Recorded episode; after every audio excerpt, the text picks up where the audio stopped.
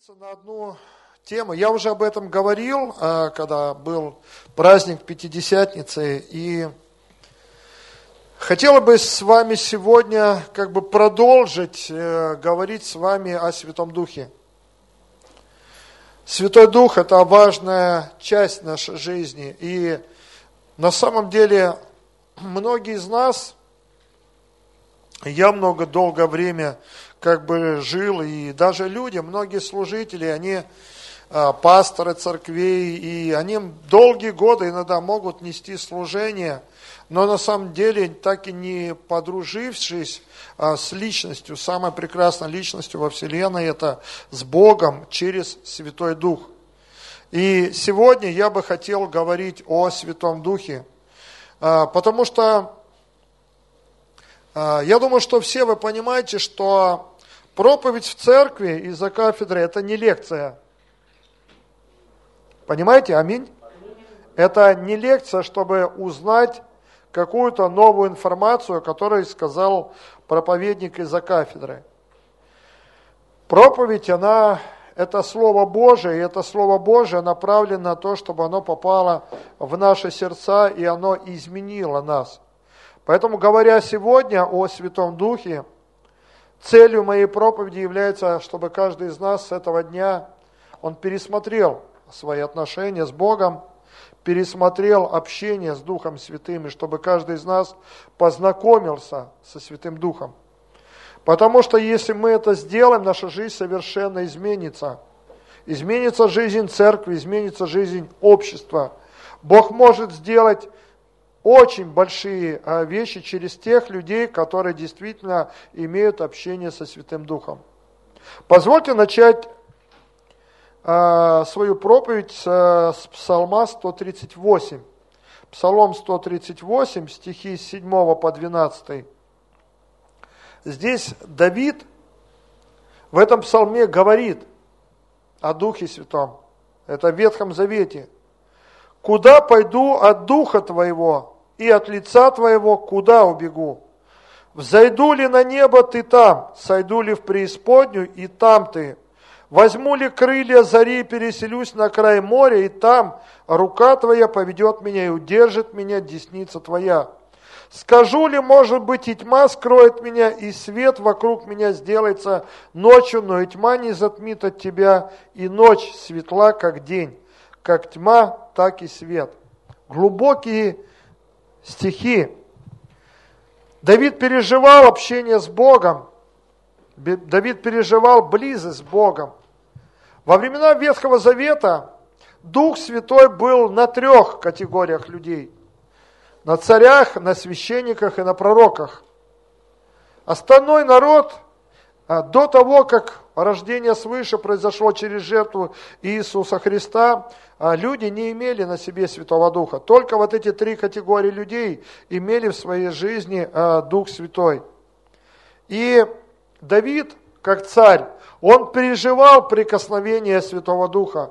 Он понимал, что он всегда рядом с ним, куда бы он ни пошел. И поэтому в своем псалме он говорит, куда пойду от Духа Твоего. Он осознавал близость этой личности. Куда бы он понимал, не пошел, либо он в сражение шел, в бой куда-то, он понимал, что только Дух Святой поможет ему одержать победы. В Новом Завете мы читаем одну историю, когда однажды к Иисусу тайно пришел один человек. Его звали Никодим. Евангелие от Иоанна 3 глава. Никодим был уважаемым членом Синедриона, фарисей, и поэтому фарисеи занимали радикальную позицию по отношению к Иисусу, не принимая его как Мессию.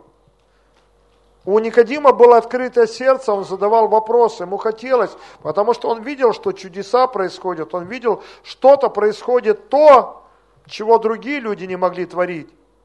И когда, поэтому он решил прийти ночью, чтобы его ну, другие фарисеи не осудили, не стали бы тыкать него пальцем, смеяться, о, Ты что, к этому голодранцу пришел, что ли, вопросы какие-то задавать?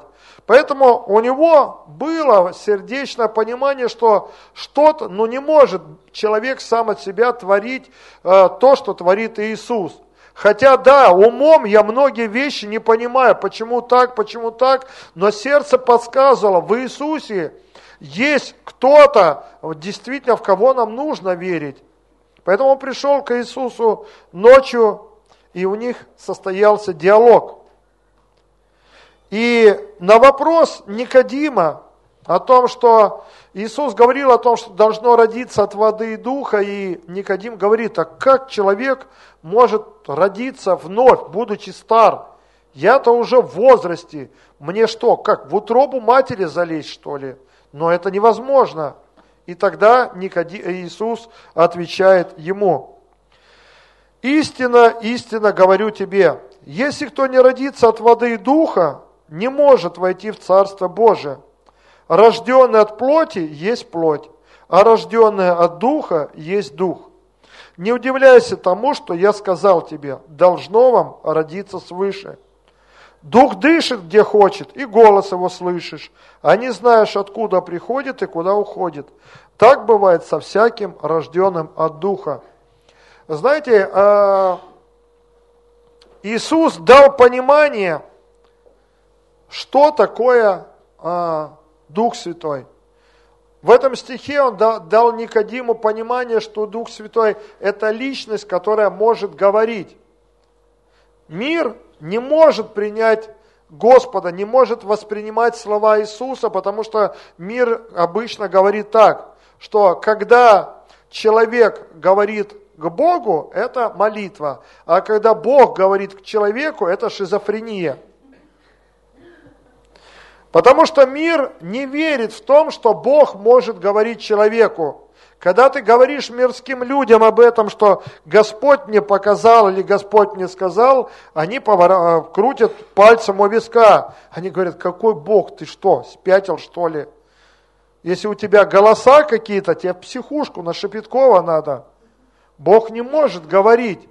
И это понятно, мирские люди, они не могут понять того, что Дух Святой – это живая личность, которая общается с верующими людьми. И Иисус, Он говорит здесь о том, что и голос Его слышишь, э, и не знаешь, откуда приходит и куда уходит. Так бывает со всяким рожденным от Духа. Когда мы общаемся с любым человеком, мы понимаем, откуда исходит источник звука – его голоса. Но когда приходит Дух Святой, ты никогда не знаешь и не понимаешь, потому что ты вдруг услышал, что Господь тебе что-то проговорил в твое сердце. И в этот момент ты осознаешь, что Бог обратился. Но ты не знаешь, откуда пришел голос. Он прозвучал внутри тебя. Разве не так? Я думаю, что многие из вас, наверное, все вы слышали в своей жизни голос Святого Духа. Третья личность триединого Бога, о котором мы часто э, читаем в Писаниях Нового Завета, она по-разному, э, например, э, ну, по-разному может быть изображена. Например, нам трудно представить, какие, каким образом выглядит Троица, каким образом выглядит Триединство. Я сейчас слайд хотел бы попросил, хотел бы показать, чтобы... Триединство Бога. А, давайте сейчас коротко возьмем время, чтобы посмотреть на этот треугольник. Мы должны знать а, доктринально, каков Бог. Это, конечно, не треугольник, но Отец, Сын и Дух Святой – это и есть Бог в трех ипостасях. С другой стороны, мы видим, что с этой стороны Сын – это не Отец, это другая личность. Отец – это не Святой Дух, а Сын – это не Дух Святой. Понимаете? Но с другой стороны, и Сын является Богом, и Дух Святой Богом, и Отец является тоже Богом. Ты хочешь сказать мне, допустим, спросить, это что, три Бога? В чем нас пытаются обвинять мормоны, свидетели Иеговы, которые говорят о том, что мы верим в трех богов или трехголовое э, божество. На самом деле это не так. Мы верим в одного Бога, но в трех ипостасях. А как это может быть? можешь задать ты мне вопрос. Я вам хочу показать одно кое-что из земных вещей и задать вам вопрос, а как это может быть? Следующий слайд. Посмотрите на эти фигуры. С виду кажется, что все вроде нормально, но присмотритесь внимательно, может ли в реальности существовать такие фигуры в физическом мире? На треугольник, одна сторона, с другой стороны она является а, ребром и так далее. И как вот ты сможешь сделать такую фигуру в нашей э, физическом мире? Или этот куб? Кажется, что он как обычный куб, но присмотрите, что задняя стенка, она впереди, а не сзади, как обычно бывает. Или вот эта вот фигура. Если вы внимательно присмотритесь, это вообще мозги ну, можно сломать, можно сказать. Потому что они на самом деле, эти фигуры, они являются абстрактными фигурами, которые не могут существовать в нашем мире. Их вроде бы изобразили, но они не могут существовать, потому что они не могут существовать, потому что они нарушают все законы геометрии. Физический мир – это мир пространства, времени, пространства, и здесь все разделено на определенные координаты, широта, долгота, высота, и нам все здесь понятно. Можно измерить длину, но в духовном мире совершенно другие законы, там нет каких-то измерений, поэтому, когда мы говорим о Боге, который живет в духе, мы тоже в своем физическом разуме, если мы этих вещей не сможем понять, каким образом это возможно, тем более великого Бога, который сотворил небеса и землю, мы не можем понять, как это может одновременно быть Отец, Сын и Святой Дух. Люди во все времена и во все эпохи, конечно, пытались изобразить Бога в разных ипостасях. Это следующий слайд, хотел бы вам показать. Ну вот смотрите, Отца изображают в виде пожилого деда, Иисуса как его сына, а Святой Дух над ними как голубь. Вот, это такая православная картинка, и, ну, в православии вот часто так рисуют, что, ну, вот, вот такая вот троица. Э, Дух Святой в виде голуби один раз только явился, над Иисусом, когда он крестился в Иордане. С тех пор люди начали изображать его именно в виде голубя. Хотя в Библии Дух Святой в виде огня и в виде воды изображался. То есть много таких физических вещей, через которые символизировался Святой Дух. Но тем не менее люди иногда представляют вот такого, потому что в Библии написано ветхий днями, а вот, а, отец, ну, значит, ну, дедок какой-то. И мы не знаем на самом деле, как выглядит Отец. Аминь. На небо придем, мы увидим. Даже не знаю, как это возможно будет, тем не менее это так. Следующая картинка. Некоторые люди представляют так, что Отец, Сын и Дух Святой – это в ипостаси женщины. Почему именно так? А, сейчас объясню. А, отец здесь тоже изображен как ветхий днями. Потому что по нашим земным меркам ветхий днями это кто? Дедок. Которому уже там много-много лет. Естественно, у него есть борода, усы и так далее. Иисус, как Сын Божий, у него он помоложе, у него есть тоже все соответствующие э, регалии, усы, борода, но видно, что по возрасту он гораздо моложе. И люди пытаются земными мерками Бога э, представить. А Святой Дух, э, они представляют, что Святой Дух в виде женщины. Но почему они так это делают? Почему в некоторых так принято? А знаете в чем? Знаете, какова причина? Это следующий слайд.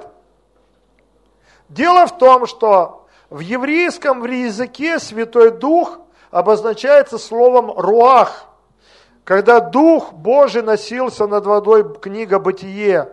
Когда Псалом 138 говорит, куда убегу от Духа Твоего, здесь используется еврейское слово «руах». И «руах» он женского рода. То же самое на латыни, если вульгату читаешь, которую католики читают, у них спиритус сантус, Дух Святой, и они это женского рода. Вот в чем разница. Греческий язык, здесь написано пневма агион, это средний род, оно. Во как. И это не женский, не мужской род. Пневма, отсюда произошло пневматика, пневматология. То есть греческое слово пневма означает дыхание, дух, вот таким вот образом. И в нашем мужском, э, в русском языке святой дух. А дух какой род? Мужской. Соответственно, в нашей русской традиции мы, ну, люди думают, что, ну, Святой Дух, наверное, может иметь только лишь мужские э, черты. Хочу вам сказать о том, что Бог как личность, Он не имеет рода. Не знаю, вы знали об этом, не знали. Но Бог, Он не мужского рода, и Он не женского рода. Может быть, выглядит на картинке, которую мы видели предыдущие, Иисус как вроде бы как мужчина. Он, очевидно, не женщина. А если говорят об отце, то это точно говорят уже не о матери. Потому что, ну, Бог, ну, отец, ну, ну, мужик, значит. О чем тут? Ну, другое слово просто не лезет. Вот, тем не менее, здесь мужское. Но сам Бог, он не имеет рода, ни мужского, он не имеет также ни женского рода. Он создал человека, и он разделил человека, он разделил сущность человека, сущность животных на два элемента, мужской и женский. И это вполне можно объяснить чем? Бог не создал людей гермафродитами, как дождевых червей. Дождевые черви гермафродиты, есть некоторые жуки, которые внутри себя имеют мужские женские э, органы. Вот. Но тем не менее, почему? Потому что когда происходит умножение потомства, то смешивание а, различных а, генетических особенностей одного, одной личности с другой дает многообразие форм. Вы понимаете, да?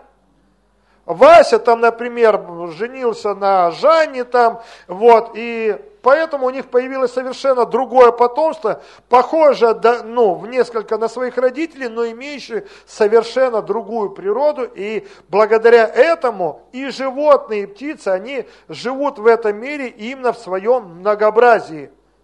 Потому что люди призваны для того, чтобы размножаться. Бог сам не размножается. Ему не нужно. Он создал это только в человеческих существах и в животных, также э, в насекомых, в рыбах и так далее, и так далее. Э, давайте посмотрим следующую картинку. Вот, ну, эту можно закрыть пока. Дойдем до этого. Вот, чуть позже. Это уже потом пока можно закрыть. Вот, а, я хотел сейчас, чтобы, а, а, чтобы мы имели понимание о Святом Духе. Иногда у людей есть некое понимание о Святом Духе, абстрактное, и некоторые люди относятся к Богу абстрактно, как Бог, который, знаете, вот выполняет твои желания. я хочу сейчас, чтобы вы видео, видео посмотрели, и потом мы продолжим говорить о Святом Духе. А где громкость? Громкость и на весь экран. Слышишь? Назад можно перенести? Потому что нужно чтобы сначала... Сейчас бы на этом самолете в Москву! Ну как твоя борода, Хаттабыч? Еще ночью вышкала, Волька. Слышишь?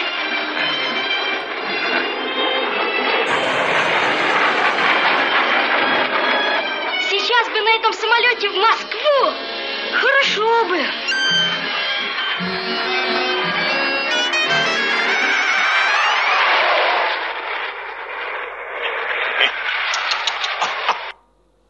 Или вот еще вариант.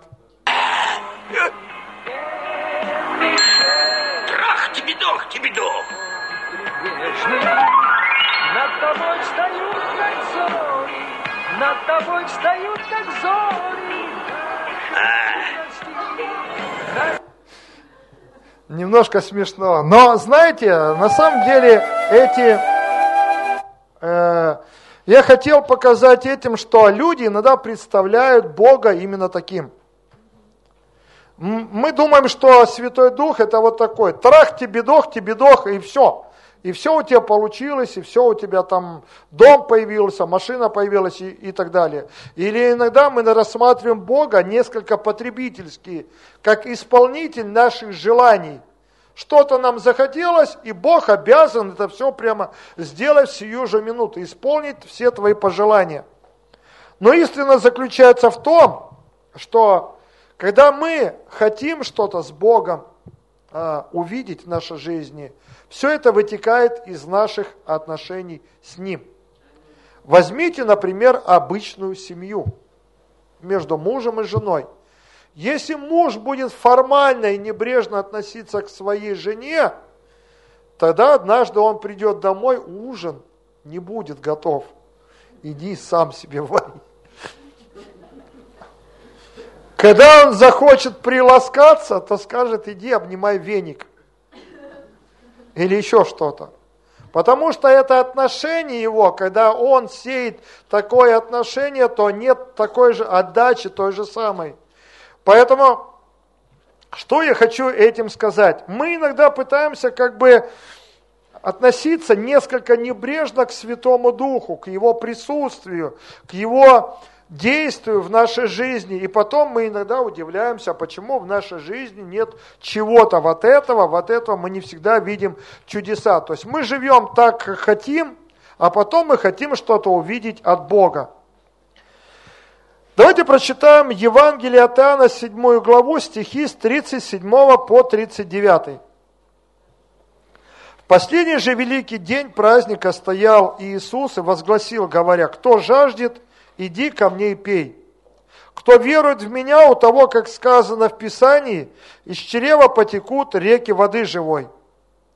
Сие сказал он о духе, которого имели принять верующие в него.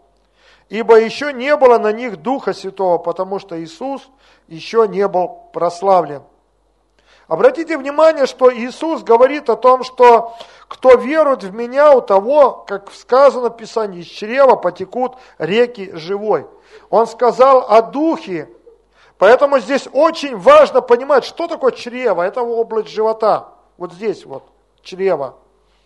И потоки живой воды – это потоки, текущие напрямую от престола благодати. То есть Иначе говоря, Библия говорит о том, что из-под престола Бога в Ветхом Завете, книга Иеремия Иезекииль говорит о том, что видел я престол, из-под престола текли воды. Также Иезекииль говорит в 47 главе о том, что он видел реку, и когда зашел в эту реку по э, щиколотку, Потом он зашел по колено, зашел по поясницу, и когда он зашел дальше, и он не мог стоять, уже не мог стоять на ногах, потому что эта река понесла. На самом деле это говорится не просто о воде, это говорится о духе. И эта река, которая течет от престола, это река Святого Духа. Здесь нет расстояний, потому что в физическом мире есть расстояние, но в духовном мире нет расстояния. Когда мы в хвале и поклонении приближаемся к Богу, здесь, в церкви или дома у себя поклоняемся Богу, тогда это, тогда эта река жизни, река этой благодати, она начинает из-под престола течь через наш дух. И вот тогда у нас в жизни мы начинаем проявлять в себе именно духовные дары. Они начинают течь из нас, и они э, появляются именно из-за наших отношений с Богом. Потому что Библия говорит в одном месте, «Э, бездна бездну призывает шумом водопадов твоих, Псалом 46, по-моему. Вот. И это говорится о том, что наша бездна – это наш дух и Дух Божий, э, Бог, это тоже бездна. И бездна, бездну призывает шумом водопадов твоих. Это также говорится о Святом Духе, который должен течь через нас, потому что это река жизни, которая должна прикасаться ко всему, что мы делаем или что мы говорим. И молитвы на иных языках – либо дары пророчества, дары истолкований. Это на самом деле это и есть как раз потоки живой воды, когда мы исполняемся Святым Духом. В Библии есть два понимания касательно исполнения Святым Духом. А, когда человек рождается свыше через принятие Иисуса Христа, то он принимает Иисуса в Святом Духе внутрь себя. Это наполняет его дух. Потому что до спасения человек, кто такой человек? Давайте в двух словах скажем. Человек – это дух. Да, но у него есть душа, которая характеризует его как личность. У нас у всех есть разная душа, и она формируется. И мы живем в теле, в физическом, для того, чтобы взаимодействовать с физическим миром. Наше отличие от ангелов то, что ангелы это тоже духи, и они тоже имеют душу. У них есть характер, у них есть, они не биологические роботы, которых Бог создал, ой, духовные роботы. У них есть душа и свой личный характер у каждого ангела, но у них нет тела физического. Они при желании могут материализоваться, конечно, как люди, чтобы стать на земле. В Библии, в Ветхом Завете, Авраам сидел под домом, увидел вдруг трех людей, и не всегда он распознал, что вообще это ангелы. И потом они сели под деревом, Библия говорит, и Авраам пошел, приготовил козленка, лепешки, и они даже ели на глазах. Помните? А потом они пошли уничтожать Содом и Гамору. И Бог сказал, утаю, утаю ли я от Авраама, что хочу делать. То есть ангелы, они просто приобрели материальную форму, физическую, когда захотели, когда это нужно для исполнения Божьего плана, но э, в основном их существование, оно вне физического мира – они в физическом мире, ангелы, они могут, конечно, приходить, они могут остановить машину, подставить, встать, например, на дороге, и машина может столкнуться с невидимым препятствием. Я знаю такой случай, когда однажды в одну церковь в 90-х годах пришли э, ракетиры, и они сказали, слушай, ну, пастор, тут делиться надо. Но он говорит, это не бизнес-структура, а какая нам разница, это в Симферополе было. И они, пастор сказал, ну, я не буду Божьи деньги давать. Вот и все. И потом Бог сказал, не беспокойся. И когда они уехали, приезжают через полчаса в страхе, одна машина из трех. И он в страхе, пастор, помолись, помолись, сделай что-нибудь. И он потом спрашивает, ну, помолился, а что случилось? Мы, говорит, ехали по дороге назад от тебя, и я, говорит, не знаю, но я, говорит, не знаю, видели они, я увидел ангела с мечом, на дороге прям стали. Первая машина столкнулась, она не, они не видели, улетела в кувет, их в больницу везли. Вторая машина столкнулась с ним тоже. И третья машина, мы, говорит, успели вовремя затормозить, и мы нет, потому что эти первые две машины столкнулись, и я видел этого ангела, они, видимо, не видели. И я, говорит, испугался и назад. Вот, когда нужно, ангелы могут материализоваться. Это духовный мир, друзья мои. И в этом духовном мире правят совершенно другие законы, отличные от нашего физического мира. Физические миры уже давно как бы решены уравнениями Эйнштейна, Ньютона, э, Кориолиса и многие-многие, Архимеда и многие других. Они вычислены формулы, потому что это постоянная составляющая. В духовном мире другие, совершенно другие законы. И, и нужно понимать о том, что мы, как духовные существа, были мертвы. Мы были духами, да, мы были духами до нашего покаяния, но наш дух, он был мертвый, мертвец. Скажи, покойник. Иногда, когда неверующая девушка хочет замуж выйти за ве, э, за неверующую, я говорю, а тебе зачем на мертвеце э, замуж выходить? Потому что он тебя не поймет духовно. Он тебя не поймет, о чем ты будешь говорить. Он покойник. Вот пусть он сначала живет во Христе, а потом другой вопрос. Так вот, мы, а, как духовные существа, мы как дух, мы мертвые были. Но через принятие Святого Духа, Дух Святой – это Дух жизни, через прикосновение Он оживил нас. Сам Иисус Христос поселился внутрь нас, потому что внутри нас была, знаете, как сказать точно, в нас была дыра размером с Бога, когда мы не, были неверующими. И сам Бог наполнил нас Духом Святым. Мы приняли Его. И это баптисты, адвентисты, католики, православные, протестанты, люди, которые приняли Иисуса Христа, они наполнились Богом изнутри. Но есть вторая вещь, которую каждому человеку, верующему, нужно сделать, это облечься силой свыше. Библия говорит об этом и давайте прочитаем э, Деяния 1 глава, стих 4-5. «И собрав их, он повелел им, не отлучайтесь из Иерусалима, но ждите обещанного от Отца, о чем вы слышали от меня.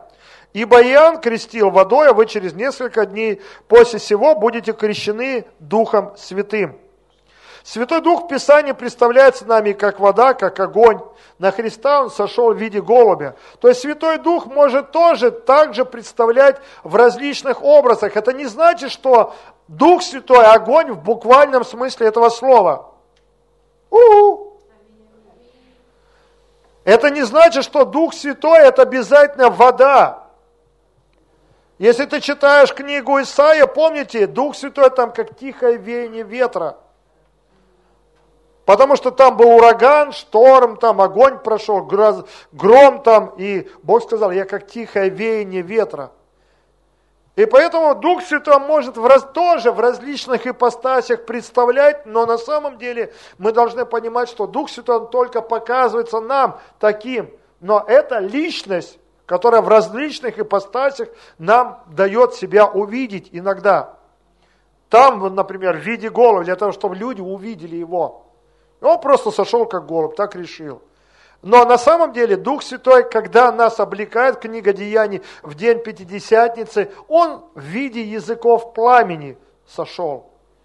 И Он облек верующих силой свыше. Иначе говоря, нужно понимать, что Дух Святой внутри у баптистов, адвентистов и прочих истов, которые верят в Иисуса Христа – но нам недостаточно того ходить в жизни, пока мы не переживем крещение Святым Духом.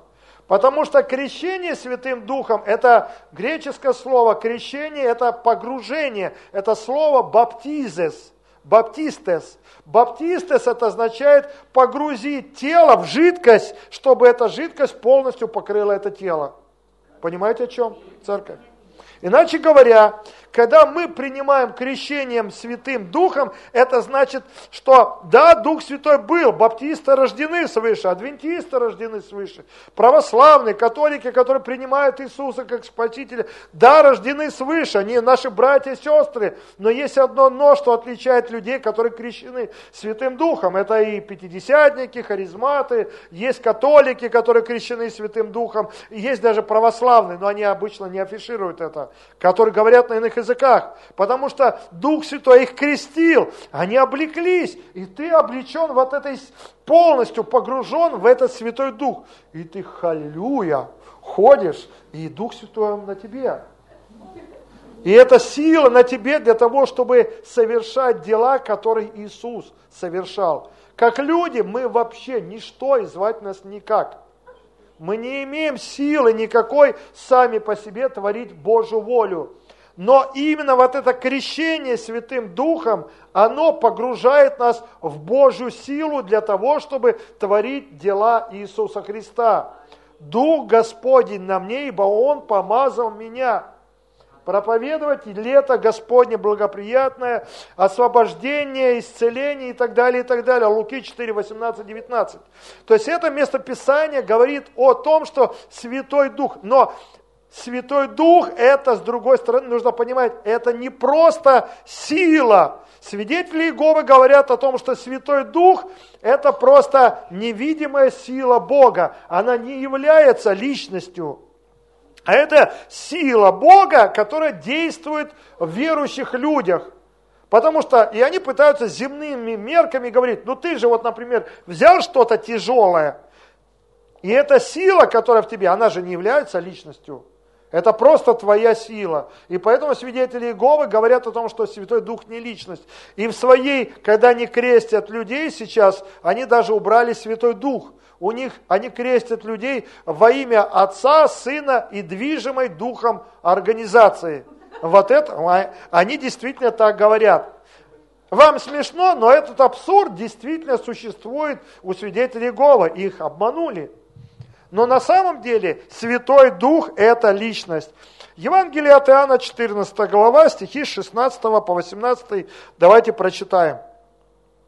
Иисус говорит, «И я умолю Отца и даст вам другого утешителя, да пребудет с вами вовек, Духа истины, которого мир не может принять, потому что не видит его и не знает его. А вы знаете его, ибо он с вами пребывает и в вас будет. Не оставлю вас сиротами, приду к вам. Скажите, приду к вам. Приду к вам. Утешитель же Дух Святой, которого пошлет Отец во имя Мое, научит вас всему и напомнит вам все, что я говорил вам. Знаете, здесь э, Иисус говорит, я приду к вам, ученикам.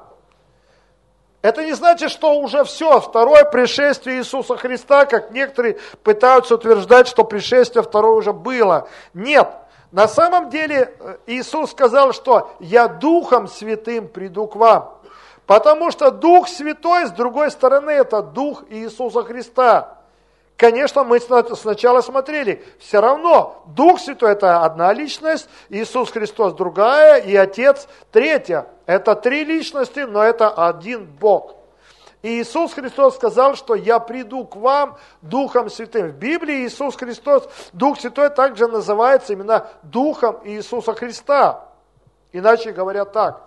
У католиков и православных, правда, по этому поводу есть спор. И они из-за этого даже анафеме друг друга в свое время предали. Потому что католики говорят, что Дух Святой исходит и от Отца, и Сына, а православные говорят, что Дух Святой исходит только от Сына. И вот на банальной такой простецкой почве они начали друг друга там анафеме предавать. Ну, бред на самом деле. Причем, зачем настолько, как бы, вот эти вот все казусы, которые пытаются, ну, ссорят христиан между друг другом. Не столь важно это, а столь важно знать самого Бога. То есть, Иисус сказал, что Он умолит Отца, Он пришлет утешителя, и Он прибудет с вами вовек, говорит. Это Дух истины, которого не может принять. Поэтому этот Дух истины послан нам с вами. Он сказал о том, что Он с вами прибудет и научит вас всему. Это личность, которая с нами во всякое время. Поэтому нам важно понимать, что эта личность, она исполнена любви. Она никогда не заставляет нас что-то делать. Она просто берет вот этот флажок, сейчас возьму. Лена, позволь. Вот. И знаете, прикосновение Святого Духа, почему вот мне нравится, вот Лена танцует, она прям символизирует это. Потому что прикосновение Святого Духа, оно примерно вот такое вот.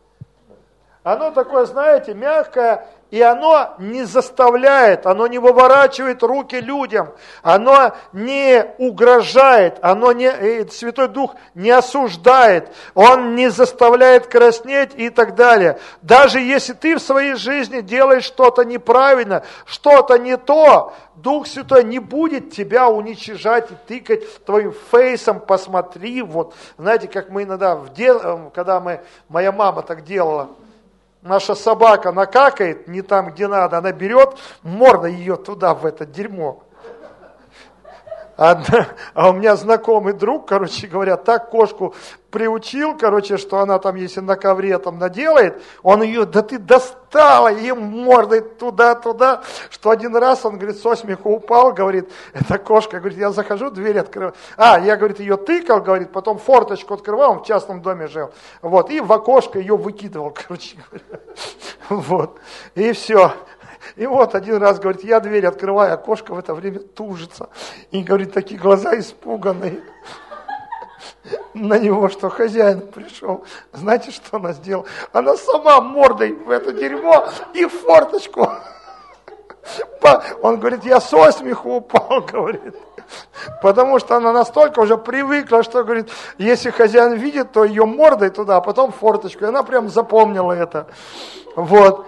И Дух Святой на самом деле не такой, Он не делает с нами подобных поступков, Он не тычет. Мы все, как люди, мы согрешаем, мы падаем. Или не бывает у вас падений? Бывает. О, грешно мы, Господи. Бывает на самом деле, да, в чем-то, но вы должны понять, что Святой Дух, Он не осуждает никого. Он не пытается тебя заставить, и он не пытается унизить твое личное достоинство, потому что он любит тебя. Скажи, он любит меня? Это да. Есть кто-то другой, который осуждает. Ну, во-первых, мы сами себя виним, конечно же мы начинаем сами себя там костерить, э, я такой-то, что-то, вот это, вот это. Ну почему так? Ну потому что у меня сегодня, вот я себя сегодня дико винил.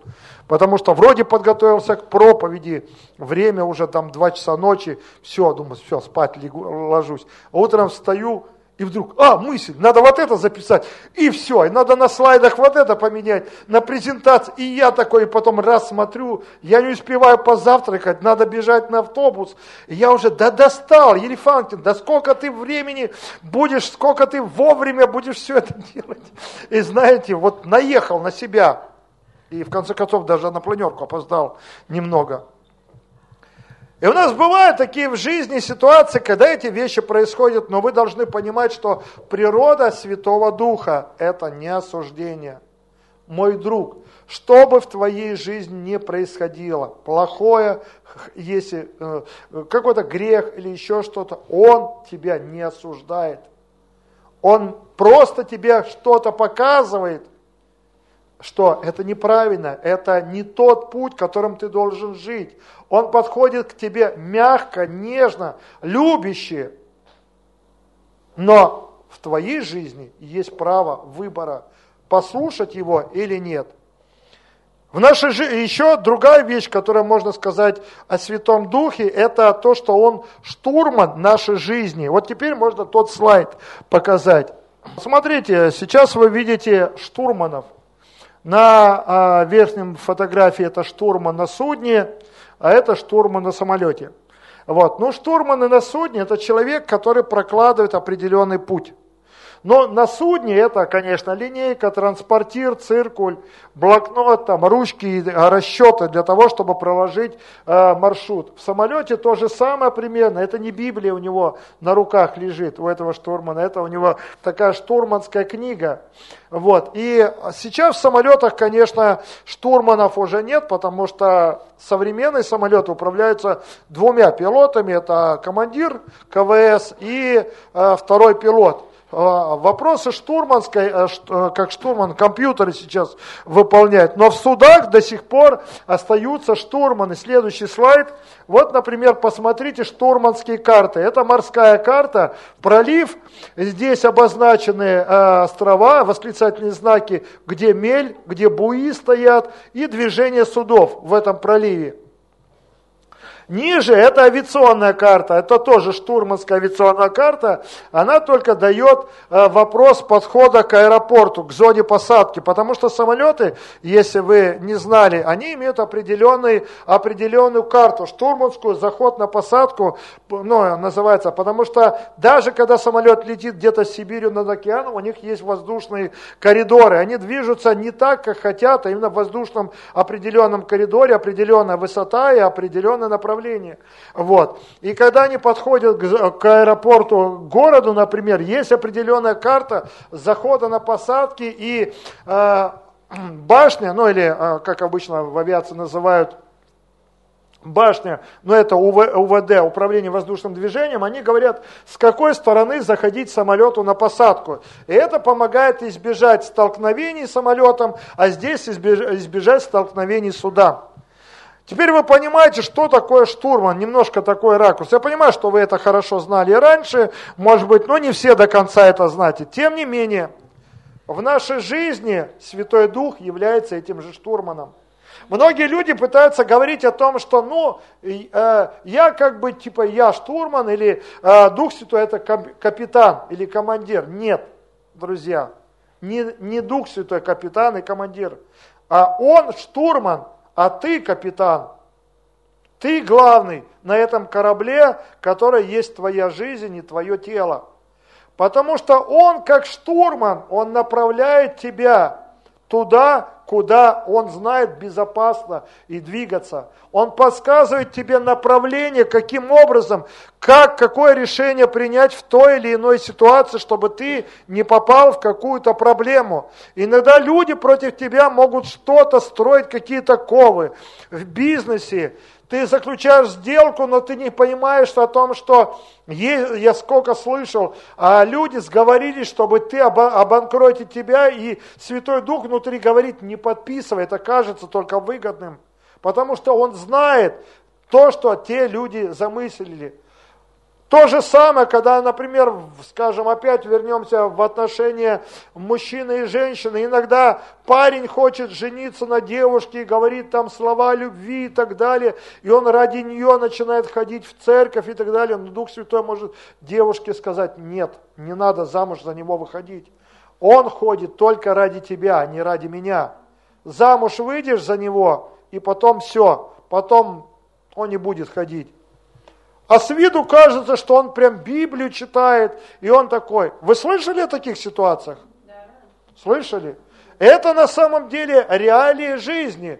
В бизнесе, в отношениях, во всех, во многих таких вопросах это происходит, когда Люди пытаются нас обмануть, но штурман, именно Святой Дух, показывает, вот это правильный маршрут, а вот это неправильный маршрут. Вот это стоит сделать, а вот это не стоит. И ты внутри чувствуешь отсутствие мира.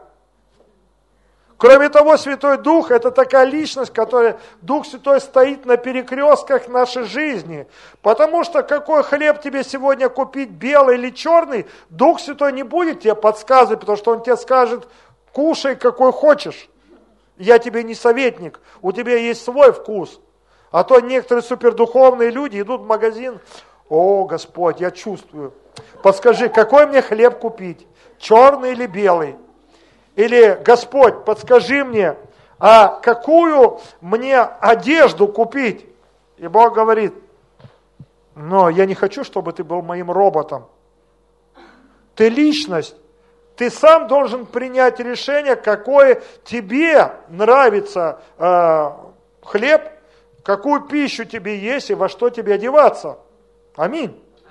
И Он дает нам слово, потому что Богу совсем неугодны люди, как биологические роботы. Знаете, делают то, иду туда, делают то-то, говорю то-то. Зачем такая жизнь? Это не свобода, это рабство какое-то. Это просто биороботы, и Богу совсем не нужно. У нас есть свои в жизни предпочтения, у нас свои вкусы, желания, и это все в нашей жизни есть.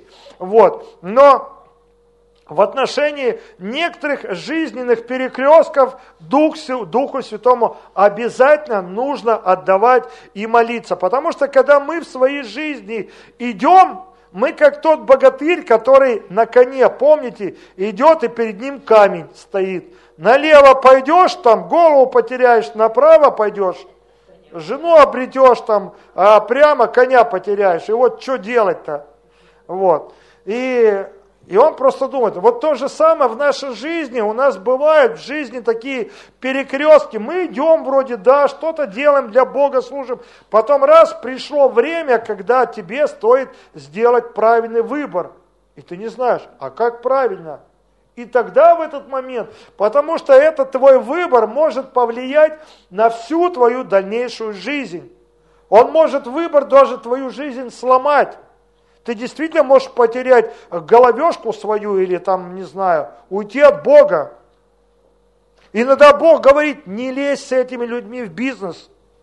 А ты такой, о, Господи, халилюя, я здесь буду зарабатывать там 100 тысяч, 150 тысяч, и я десятину большую еще пожертвования буду давать там, и ты такой на воодушевление. Господь говорит, не надо, это не твое, тебе не нужно с этими людьми, это нечестивый бизнес – и тогда стоит вопрос, либо ты почувствуешь вот то, что тебе Господь внутри говорит, либо ты поведешься тому, что говорят тебе твои друзья, и то, что твои глаза видят, куш большой, денег много. Аминь? Поэтому в нашей жизни есть такие вопросы житейские, которые нам важно на перекрестках принимать именно правильные решения, когда Дух Святой, как наш друг, Он рядом подсказывает, для того, что нам сделать.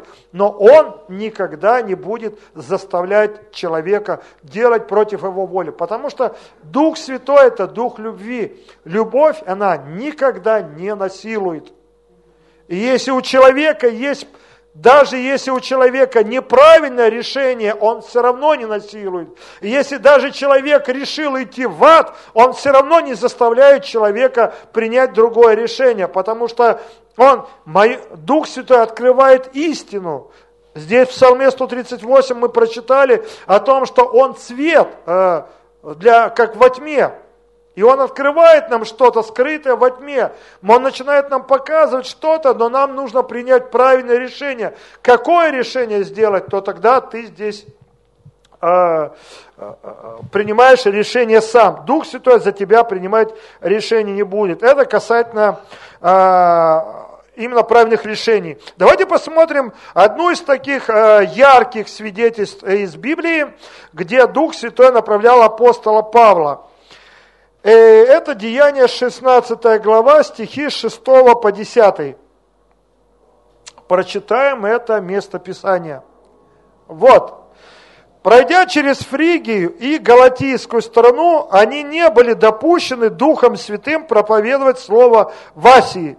Дойдя до миссии, предпринимали идти в Вифинию, но Дух не допустил их.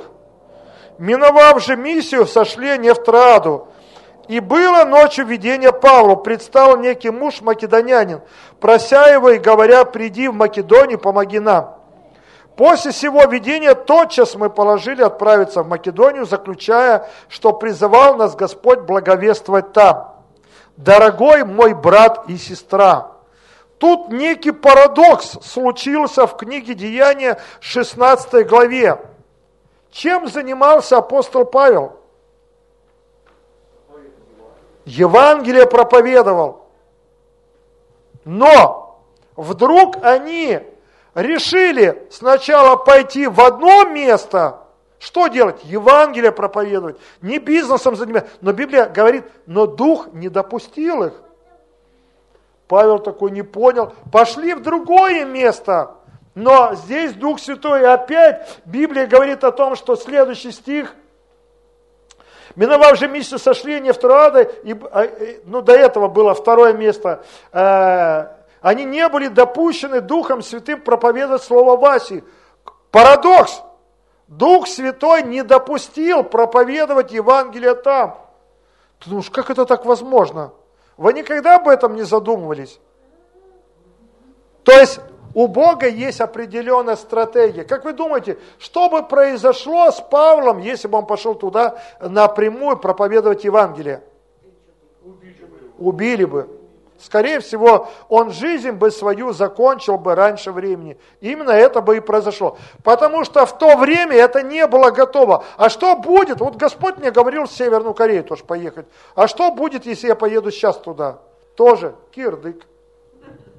Времени пришло, потому что у Бога есть своя стратегия, у Него есть времена и сроки. Когда мы стоим на этих перекрестках в нашей жизни, иногда нам кажутся вещи правильные, иногда они кажутся нам угодными Богу, но, друг мой, Дух Святой, который рядом с тобой, ты должен понимать и осознавать, а правильно ли это время для того, чтобы поехать или что-то сделать это. Один яркий случай в моей жизни был, когда э, я был в Москве, здесь 2008 был или 2009, по-моему, рассказывал, уже вот когда в церкви Бога Живого было вот это все потрясение, мне это э, рассказали, и мне там знакомые позвонили, Сергей, может ты приедешь, тут такая катавася, может поможешь и т.д. и т.п., потому что я помощником был там у пастора в то время, а, ну здесь когда, до того, как уехал в Москвы. Вот, и, и я такой думал, и во мне загорелась мысль, наверное, да, надо ехать. Потому что ну, в церкви проблема, там такое происходило, о чем я рассказывать не хочу. Вот, но там были такие нюансы, и я такой, все, мне надо, мне, наверное, надо ехать. Но я, слава Богу, а я, Господь, а что ты мне скажешь? Нужно ли мне ехать или нет? Может, мне действительно нужно ехать. Может быть, пора, я уже тут в Москве 7 лет, и пора уже туда возвращаться. Может быть, ты меня ждешь там. И знаете что? Бог по-разному обращается к людям. Следующее воскресенье утром, это была суббота, воскресенье утром я иду на служение, как обычно, служба порядка там, все дела, сзади зала встал, вот, и тут прославление, поклонение утреннее, и пастор Мацула выходит. И потом он, в зале людей много, он говорит, Сергей Лифанкин, ты здесь? И я такой руку поднимаю там сзади. Он говорит, выходи сюда. И я в страхе трепете иду. Из всего зала он меня позвал, что такое? Я такой, Господи, наверное, согрешил в чем-то. Прости меня, пожалуйста, ну, что не так, мол, и т.д. и т.п. Ну, знаете, когда вот в зале куча людей, и он тебя вызывает, тем более ты на глаза там, ну, на планерке только был с утра и все, и идешь, и он говорит, я чувствую побуждение за тебя помолиться. Возложил руки на меня, начал молиться на иных языках сначала, и потом Господь говорит тебе, что ты сейчас стоишь в выборе на перепутье, э, нужно тебе это э, нужно или нет. Так говорит Господь, не волнуйся, все в моих руках под контролем. Делай то, что ты сейчас делаешь. И потом мне начал пророчествовать, и все вопросы, которые я Богу задал вчера вечером, никто не слышал из людей, кроме меня. Ой, Бога, он мне все ответил, и мне слезы потекли. Я не плакун вообще обычно. Но тут я стою, у меня слезы потекли, я понял, что это ответ Божий, когда Бог говорит. Он сказал, будь верным в том, что тебе сейчас доверено, служи, и вот это, придет время, когда я тебя вышлю. И все, это был где-то 2009 год. Вот он, Дух Святой. Я стоял перед выбором, я думал, с хорошей, ведь приехать помочь церкви, может быть, и так далее, но это не было Божьей волей. Поэтому многие вещи нам в жизни только кажутся правильными – а на самом деле они неправильные, потому что Дух Святой, Он лучший стратег, Он лучший штурман нашей жизни. И поэтому, когда мы доверяем нашу жизнь целиком Богу, чтобы Он вел нашу жизнь, на какую-то работу устроиться или нет, потому что это определит твою дальнейшую жизнь, каким бизнесом заниматься, на ком жениться или замуж выйти, или в какую церковь, например, ходить или не ходить. Многие вопросы, которые ты стоишь на перекрестке, они определяют твое будущее, где ты будешь завтра. И если ты, например, сегодня здесь, в этой точке, примешь неправильное решение и уйдешь куда-то не туда, это может закончиться плохо для тебя. Оно сначала может казаться хорошим решением, решением, но приведет тебя совершенно не туда, где тебя Господь ждет. Аминь, друзья. Поэтому нужно быть очень внимательным к тому, чтобы э, быть чувствительным к Святому Духу. Вот, следующее, что хочу сказать. Э, со Святым Духом нам, как с личностью, нужно развивать отношения дружбы. Он может стать нашим самым близким другом, если мы будем сами открыты для этого. С другой стороны, нам нужно понимать, что Святой Дух, как вы в мультике смотрели, это не мальчик на побегушках, чтобы исполнять все наши пожелания. Святой Дух, э, наши отношения, они начинают развиваться постепенно. Я хочу вдохновить тебя сегодня, если у тебя, не знаю на каком уровне отношения со Святым Духом. Я не говорю сейчас об Отце, я сейчас не говорю сейчас об Иисусе Христе. Я говорю сейчас именно о Святом Духе. Я не знаю, на каком уровне сейчас отношения с тобой, э, со Святым Духом. Но я хочу сказать, что тебе нужно развивать с ним отношения. По своей жизни я помню, у меня особенно сильно близкое общение со Святым Духом началось в Абакане. Я там только пивасик перестал пить, курить там, ну, еще или еще курил, но я начал чувствовать, что Дух Святой начинает меня вести в чем-то. Я перед собраниями знал, о чем будет проповедоваться слово. Друзьям говорил, они все удивлялись, а я, я сам не знаю. Вот. Многие вещи как бы стали происходить. Я сам, я чувствую, как Господь говорит, вот это вот не стоит делать, а вот это стоит. Помню один раз, я был на рынке, в, на Абакане, в Абакане на рынке, со- мне запомнилась эта ситуация. И я хорошо заработал в тот день денег. Я продавал, знаете, такие коржи для тортов. Вот. И э, я заработал, и такой, думаю, на рынок нужно купить продуктов. Пришел на рынок, а там с библейской школы Абаканской стоят студенты. И, прод- э, и торгуют чем? Семечки, что ли, или что они там продавали? Не помню. И я такой внутри чувствую, благослови их деньгами. Окей. Я раз вытащил деньги, и они муж с женой были. Я их благословил, они так благодарны были. Я говорю, да я-то при чем? Бога-то благодарите. Ну ты послушал его. Я, ну понятно, что послушал. Потом увидел еще пожилого такого человека.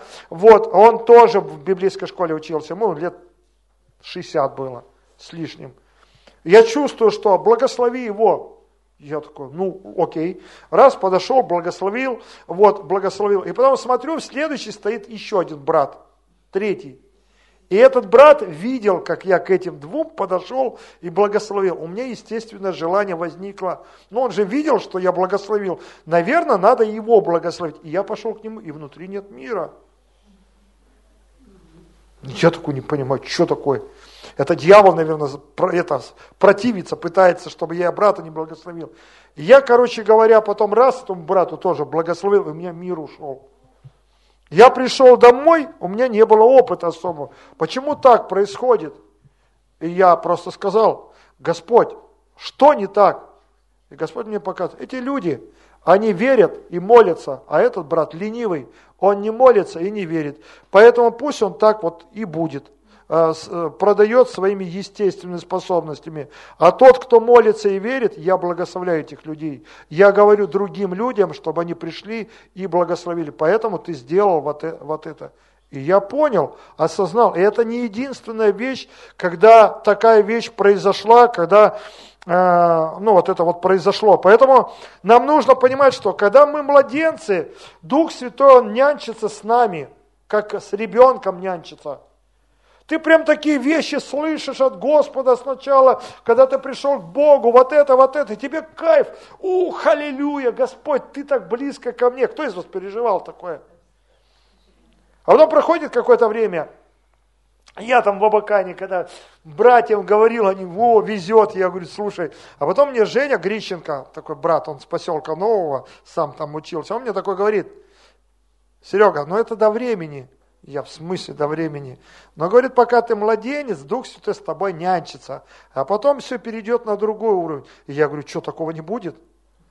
Он такой, да не, не будет, все будет по-другому. Я связываю твои слова. Я верю, что Господь будет со мной всегда. Так, мне нравилось, потому что Дух Святой реально со мной был рядом вообще, как, как на голове сидел у меня. Вот. И потом действительно пришло время, что на другой уровень, как в школе Бог перевел, и Он нас учит в жизни правильным поступкам. Это следующий уровень после нянчения. Он воспитывает нас постепенно. Ребенок, ребенку все можно, он прощается, а потом ты становишься взрослым. Вот, повзрослее становишься. И он уже учит нас правильным поступкам. Вот это правильно, а вот это неправильно. Вот так не стоит делать. Потом следующий уровень, он уже, третий уровень, он учит ходить и взаимодействовать с ним в повседневной жизни. И когда ты входишь с Духом Святым, взаимодействуешь в повседневной жизни, то он уже не нянчится с тобой, как с ребенком. Вы же, когда мамы родили ребенка, вы же со взрослыми детьми не ведете, как с маленькими. Потому что ребенок должен научиться сам то, что ему Дух Святой научил. Вот это правильно, вот это неправильно. Вот так стоит делать, а вот это не стоит, это грех. А вот это не грех, вот это правильно. Аминь.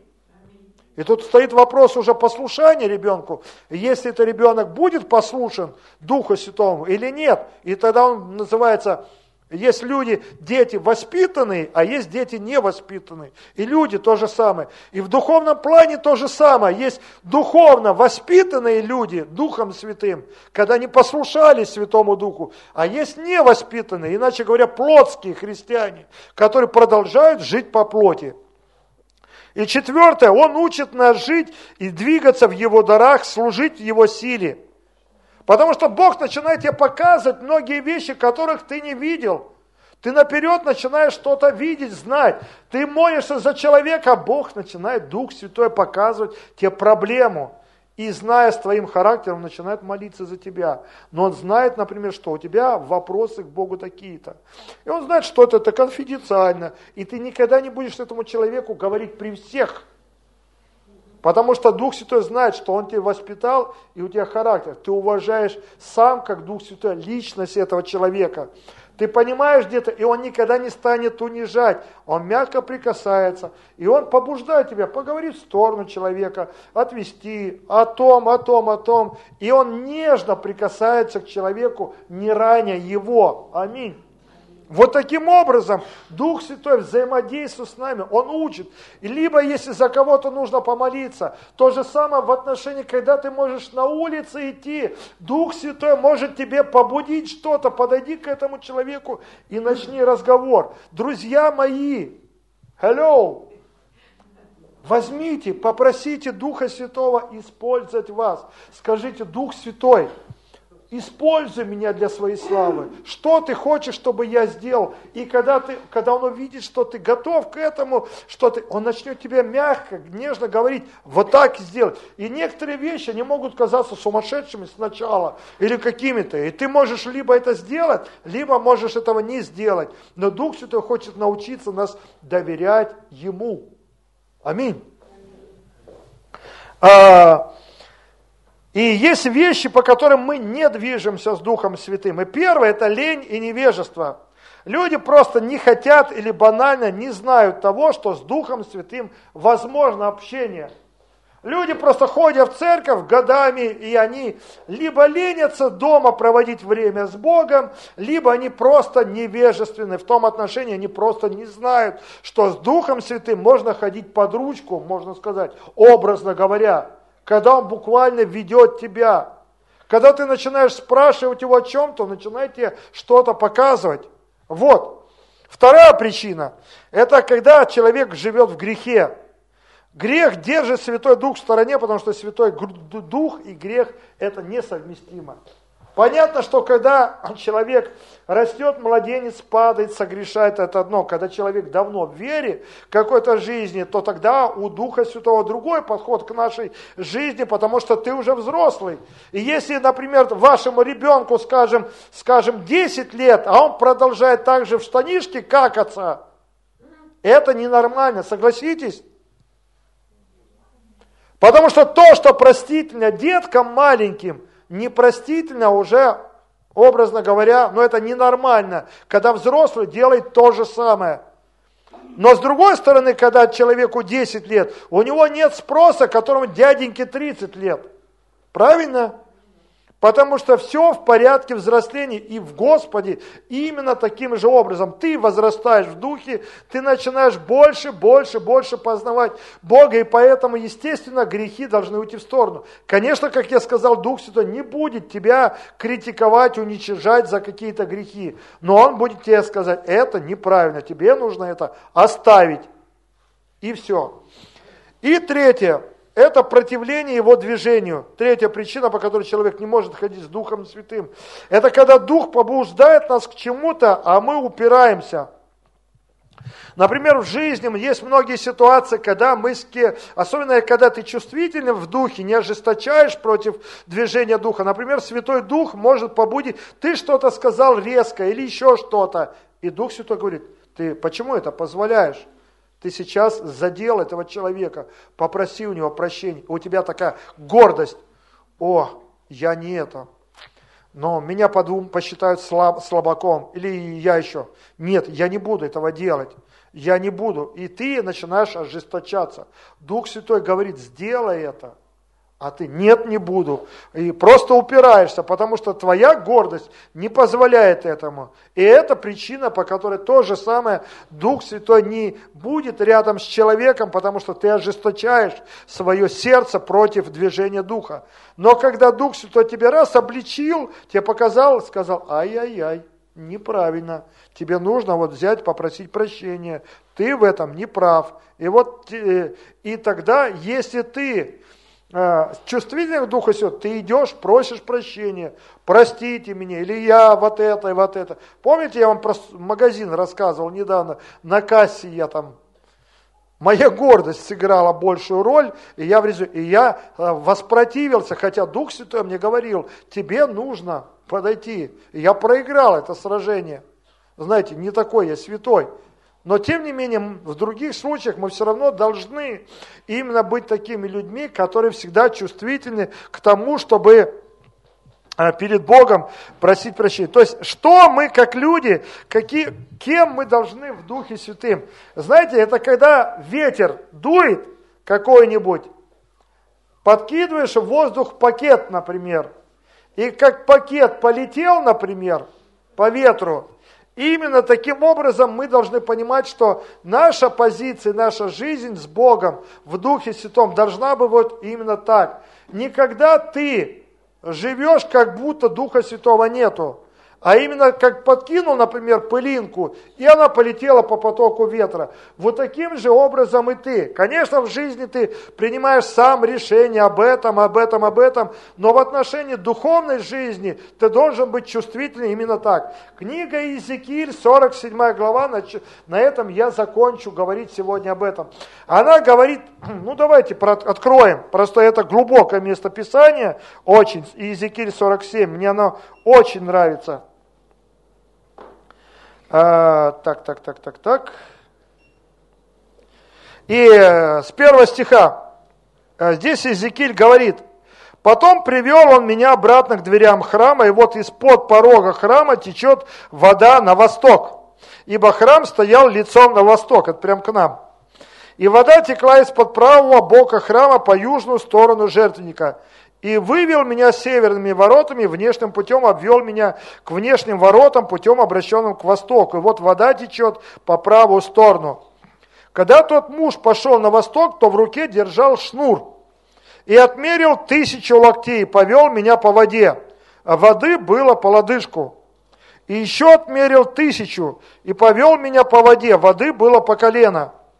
И еще отмерил тысячу, и повел меня, воды было по поясницу. И еще отмерил тысячу, и уже тут был такой поток, через который я не мог идти, потому что вода была так высока, что надлежало плыть, а переходить нельзя было этот поток. Вот. Это местописание как раз говорит о потоке Святого Духа, потому что когда мы только начинаем едва ходить с Богом, мы, нам как будто Святой Дух это как по потому что в основном ты свою жизнь строишь на своих решениях то, что ты считаешь нужным. Потом по колено, но ты все равно стоишь твердо на своих ногах. Потом, когда ты заходишь по пояс, ты чувствуешь, тебя начинает сносить. Уже поток.